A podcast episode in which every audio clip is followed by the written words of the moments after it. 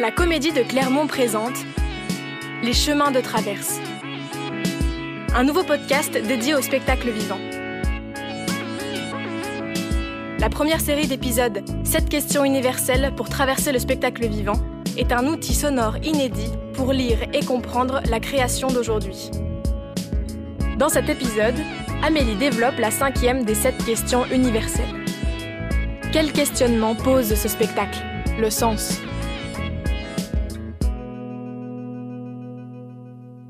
Alors pour commencer, on peut déjà essayer de comprendre ce que c'est que la question du message.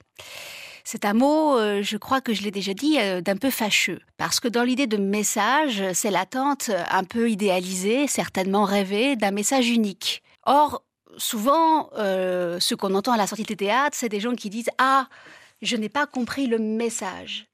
Mais peut-être parce que justement, il n'y a pas de message. Peut-être que justement, dans la création contemporaine, il y a une pluralité de significations, une pluralité d'un terme que je préfère qui est de questionnement. C'est-à-dire que le spectacle ne se pose pas comme réponse à un problème, comme solution même, j'allais dire, à un problème, mais au contraire, comme de multiples points de vue posés sur un problème.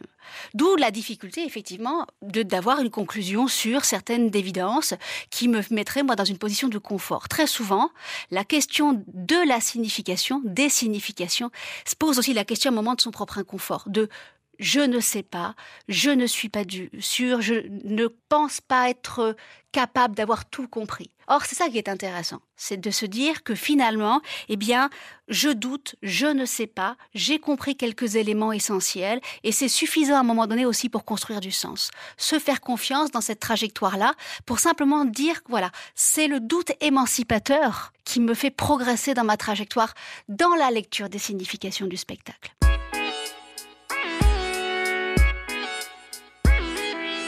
Ce qu'on a tendance à dire aujourd'hui dans le théâtre contemporain, c'est qu'on va vers l'indétermination du message. Ça ne veut pas dire qu'il n'y en a pas, ça ne veut pas dire qu'il est inaccessible, ça veut dire simplement qu'il y en a plusieurs et surtout ça veut dire qu'il n'y a pas de leçon contenue à l'intérieur de lui. C'est-à-dire que le metteur en scène n'est pas là pour me dire ce que je dois penser. Il n'est pas là pour me dire euh, si je dois euh, même aimer ou ne pas aimer son spectacle. Il n'est pas là non plus pour plaire. Il est là simplement pour me donner des indicateurs, pour me donner des points de vue, pour me donner à avoir des observations sur le monde. Ça, c'est très important. C'est-à-dire que je n'ai pas à sortir d'un spectacle galvanisé avec une idéologie. Ça serait très dangereux.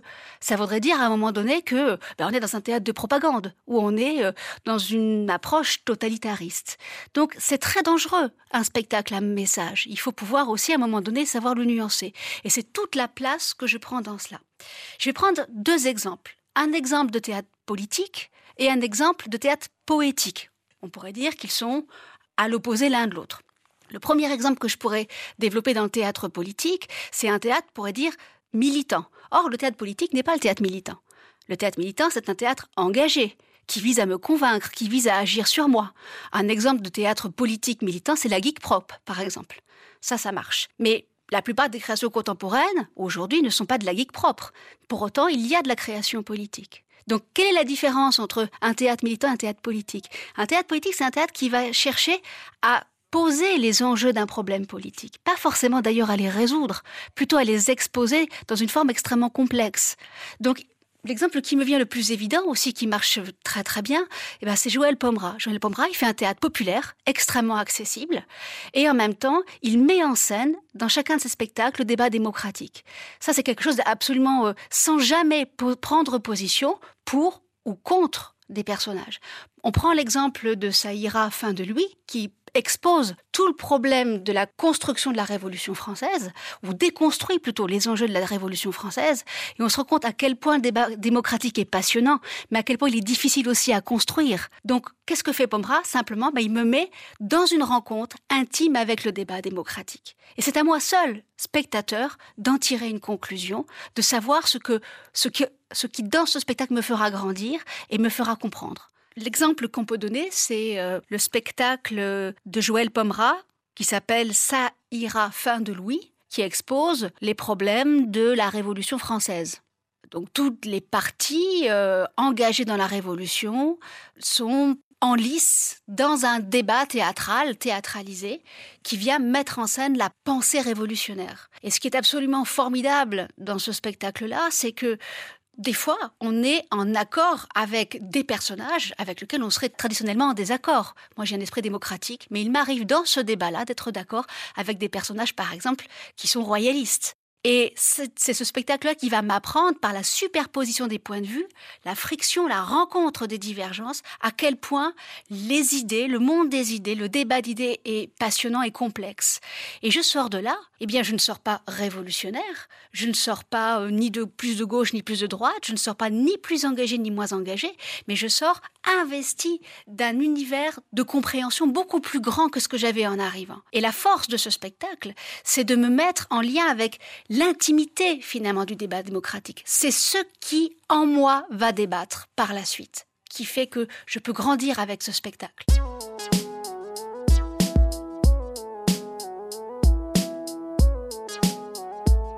Pommerat lui-même, euh, dans une phrase... Euh, donne un petit peu cette idée de, d'indéterminé. Il dit « Je ne suis pas en état d'apporter des réponses. Je peux ouvrir des questions particulières, mettre l'autre dans un état particulier qui va le mettre peut-être en relation avec une part de réalité qui lui échappait jusque-là. » Voilà, c'est exactement euh, euh, ce que je viens d'expliquer, c'est-à-dire sur l'indétermination du message et surtout le fait que le metteur en scène n'est pas là pour nous donner la leçon. L'autre approche que je, que je voudrais donner, c'est ce qui pourrait être a priori l'opposé d'un théâtre politique. On dirait qu'un théâtre politique est utile parce qu'il aide à la réflexion. L'autre théâtre est un théâtre poétique, qui n'est pas moins inutile. Et je prendrai comme exemple le théâtre de Nathalie Béas, parce que c'est un théâtre qui a beaucoup de mal à, à se définir et qui crée des vertiges chez le spectateur qui voit les spectacles. Pourquoi ? Parce que déjà... elle a une approche totalement hybridée des genres. Des genres. C'est-à-dire quand on va voir un spectacle de Nathalie Béas, on ne sait pas si c'est de la danse, si c'est du théâtre, si c'est une approche plasticienne, ce, ce qu'elle est. Euh, on ne sait pas, en fait. Et elle s'amuse, avec beaucoup, beaucoup de talent, à euh, détisser les genres pour qu'ils se rencontrent entre eux et imaginer de nouvelles conventions. C'est pour ça qu'il y a toujours une forme aussi de, de difficulté à entrer dans ce nouveau langage, qui est un langage totalement créateur de nouvelles formes. Et c'est en ce sens-là aussi qu'il est poétique. Il implique, il induit à un moment donné qu'on bascule, un peu comme dans le monde d'Alice au Pays des Merveilles, de l'autre côté du miroir. Et que finalement, les sensations que nous avons, les perceptions que nous, nous avons, soient consenties, soient reconnues et acceptées comme nouvelles, puisque nous sommes face à un objet totalement singulier, totalement nouveau. Je voudrais prendre un exemple dans un spectacle qui s'appelle « Le bruit des arbres qui tombent ». Et je pense que c'est un, un épisode qui est assez représentatif aussi de, du travail de Nathalie Béas. C'est le tout début du spectacle, une scène augurale où une bâche noire, immense, de la taille quasiment du cadre de scène, est activée, montée par les comédiens et agitée. Et je pense que c'est une scène qui dure quasiment, euh, ah, je ne sais plus, entre sept et douze minutes. C'est très long. En tout cas, c'est très long. Alors au début, qu'est-ce qu'on se dit ? Ah tiens, une bâche qui danse, une bâche géante qui danse, une bâche qui bouge, et cetera. Puis au bout d'un moment, si on s'arrête à ça, ben on s'ennuie. On ne peut pas pendant douze minutes se dire « Oh, quand même, encore une bâche qui danse ». Donc au bout d'un moment, il faut faire une percée. Et cette percée, ça n'est pas la bâche qui l'a fait, c'est moi. C'est mon travail d'imagination. Donc qu'est-ce que je peux voir ? Eh bien peut-être qu'au bout d'un moment, si je laisse mon imagination s'ouvrir, je vais voir peut-être... J'entends le bruit des arbres qui tombent, peut-être le bruit, un bruit de nature, peut-être que je vais voir toute autre chose qui provient de mon imaginaire, ou simplement comme une grande ardoise géante, l'imaginaire que je dois écrire dessus, c'est-à-dire finalement mon propre regard de spectateur. Et cette bâche finalement, pour moi, n'est rien d'autre que le miroir que me renvoie Nathalie Béas, c'est-à-dire ce que je dois écrire avec mon propre regard dans l'univers qu'elle imagine pour moi. Voilà, on peut dire que c'est un théâtre poétique ici. Et on voit bien que le message est totalement déterminé par ce que moi j'engage de mon regard et de mes représentations.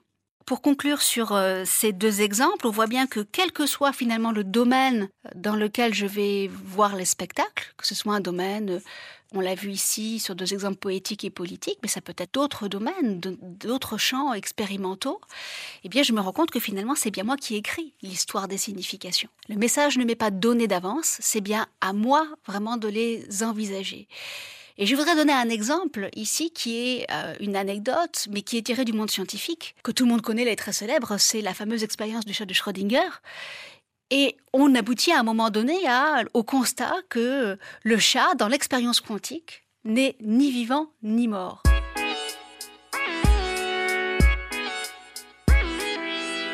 Au lieu de développer la loi de quantique du chat de Schrödinger, je crois que j'en serais bien incapable, je vous propose un extrait de L'éveil des ténèbres de Joseph Danan, qui est une pièce qui a été créée en dix-neuf cent quatre-vingt-treize et qui raconte justement, à travers deux personnages, cette loi de Schrödinger. On l'écoute. Nieman.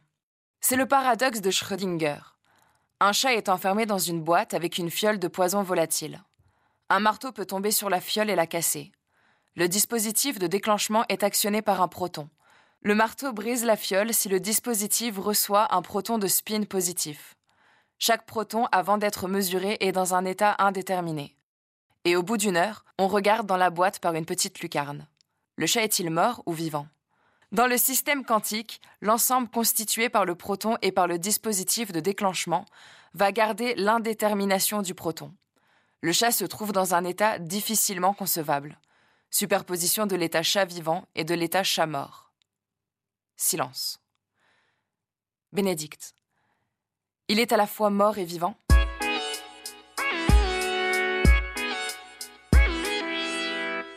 C'est seulement l'observateur qui détermine si le chat est vivant ou s'il est mort. Ça veut dire qu'en fonction d'un observateur ou d'un autre observateur, eh ben, je n'aurai pas la même conclusion. Eh bien, finalement, c'est ça le signe théâtral. C'est ça aussi la création contemporaine et le théâtre aujourd'hui. C'est-à-dire que finalement, je me rends compte qu'un même signe, fabriqué par un même metteur en scène, envoyé par un même comédien ou par une même scénographie, eh bien, finalement, ne sera pas reçu de la même façon. D'une certaine façon, on pourrait dire que nous sommes des spectateurs quantiques. C'est-à-dire qu'en fait, nous devons reconnaître la légitimité et la relativité du regard que nous portons sur le spectacle. Alors c'est une école du doute, c'est une école aussi qui va fondamentalement avec la suspension du jugement. Si je juge, il faut que je reconnaisse de toute façon que tout cela n'est que relatif et que mon regard n'est pas une vérité portée sur le spectacle, mais simplement une interprétation des signes. Et c'est en cela que c'est infiniment plus riche, c'est une invitation à entrer dans un univers des possibles et à aller à la rencontre de soi-même. Beaucoup plus intéressant que de porter un verdict définitif, un jugement de confort hein, qui m'amènerait dans une forme finalement de cul-de-sac où je vois le spectacle, je le juge et puis après, ben, je clôt l'histoire.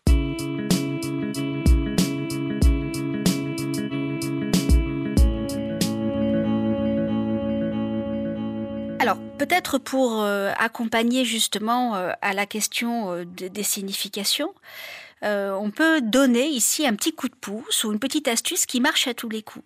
Plutôt que d'essayer parfois de, de se tenir dans l'incompréhension, qui peut être très douloureuse, hein, et puis parfois bah, de s'en sortir par le jugement qui fait qu'on sort de la douleur de l'incompréhension, je peux proposer quelque chose qui est un exercice tout simple à faire, extrêmement simple, qui consiste à, à dire la phrase « ça me fait penser à ». Prenez par exemple le jeu d'un acteur que vous ne comprenez pas, qui vous dérange profondément. Au lieu de dire « ah, je n'aime pas ce jeu de comédien, ah là là, ça m'agace », et cetera, et de vous cantonner dans le jugement, dites « ah, ce jeu me fait penser à ». De la même façon, ça marche pour tout. La scénographie, un espace, euh, euh, un espace global, la narration, l'intrigue, ces tableaux qui défilent devant mes yeux que je ne comprends pas, ça peut porter aussi sur l'ensemble du spectacle. Et l'exercice « ça me fait penser à » va travailler sur l'esprit d'analogie et forcément va faire appel à des éléments de votre culture que vous pouvez convoquer à ce moment-là et qui feront, créeront des passerelles de sens entre ce que vous pensez ne pas comprendre et ce que vous savez déjà. Et c'est cet esprit analogique qui fait qu'en fait, vous pouvez faire des ponts et créer du sens. Et c'est comme ça que, tout simplement, au moment où on se dit qu'on ne comprend pas, en fait, on se rend compte qu'on peut comprendre beaucoup de choses.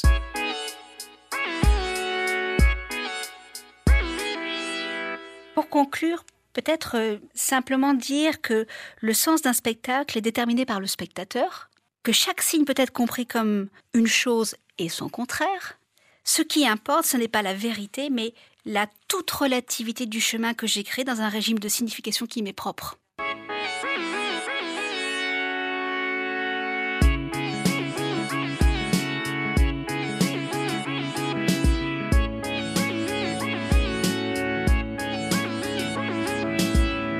Vous avez écouté Les chemins de traverse.